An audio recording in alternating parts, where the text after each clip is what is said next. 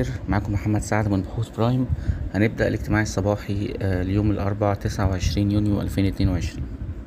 من النهاردة في ال trading day book آه، بنلقي نظرة على أداء الأسواق العالمية امبارح. آه، امبارح كان آه، السوق الأمريكي قفل على تراجع آه، كبير. آه، ما قدرش يحافظ على ال- آه، الارتفاعات اللي كانت موجودة قبل كده.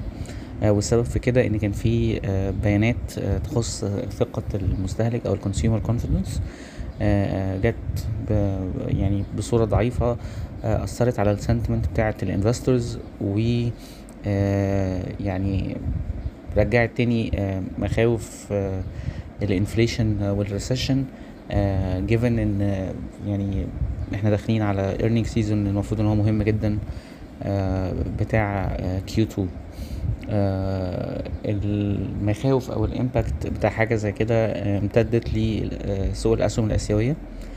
آه، الأسواق عموما في آسيا كانت آه، نازلة في التداولات الصباحية النهارده. آه، واللي يعني آه، بال- آه، بالتبعية أثرت على أسواق ال- ال oil. آه، امبارح طبعا شفنا النزول الكبير آه، اللي كان موجود intraday however by close إحنا يعني كنا يعني آه، ال index عوض بعض الخسائر بتاع بتاعته ال EGX 30 still برضو إحنا يعني على مشارف earning season مهم. لكن ال- الحاجة ال- أو ال view بتاعنا لسه عن عن ال market governed أو يعني متحدد بحاجتين. آه، أول حاجة إن معظم اللي بيحصل على يعني في في ال market هو imported. ال fundamentals ال damage اللي م- مش بالشكل اللي يخلي ال- الهبوط ينزل بالشكل ده هي مشاكل سيولة ومشاكل آه، مستوردة من من من الأحداث العالمية. والحاجة التانية إن في ظل الأسعار الرخيصة دي هتظل ال ال ال M&A activities هي ال- المحرك الوحيد.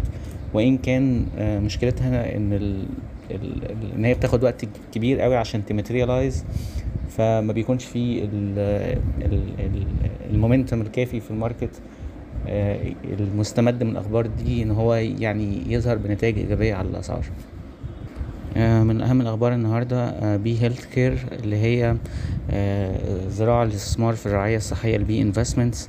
المفروض إن هو آه، بيستحوذ على واحد وخمسين في المية من Egyptian IVF Center ال deal تقريبا هيكون worth 126 مليون جنيه.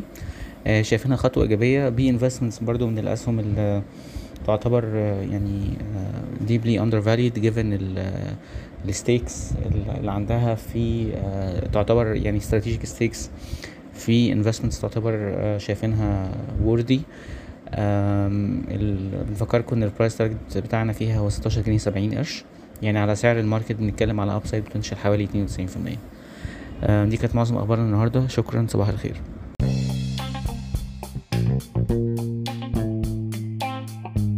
يرجى العلم أن هذا العرض هو لأغراض معرفية فقط، ولا يمكن اعتباره عرض أو توصية شراء أو بيع أو إدارة استثمارات أو خدمات استشارية. ينصح باستشارة مستشارك المالي قبل اتخاذ أي قرار استثماري.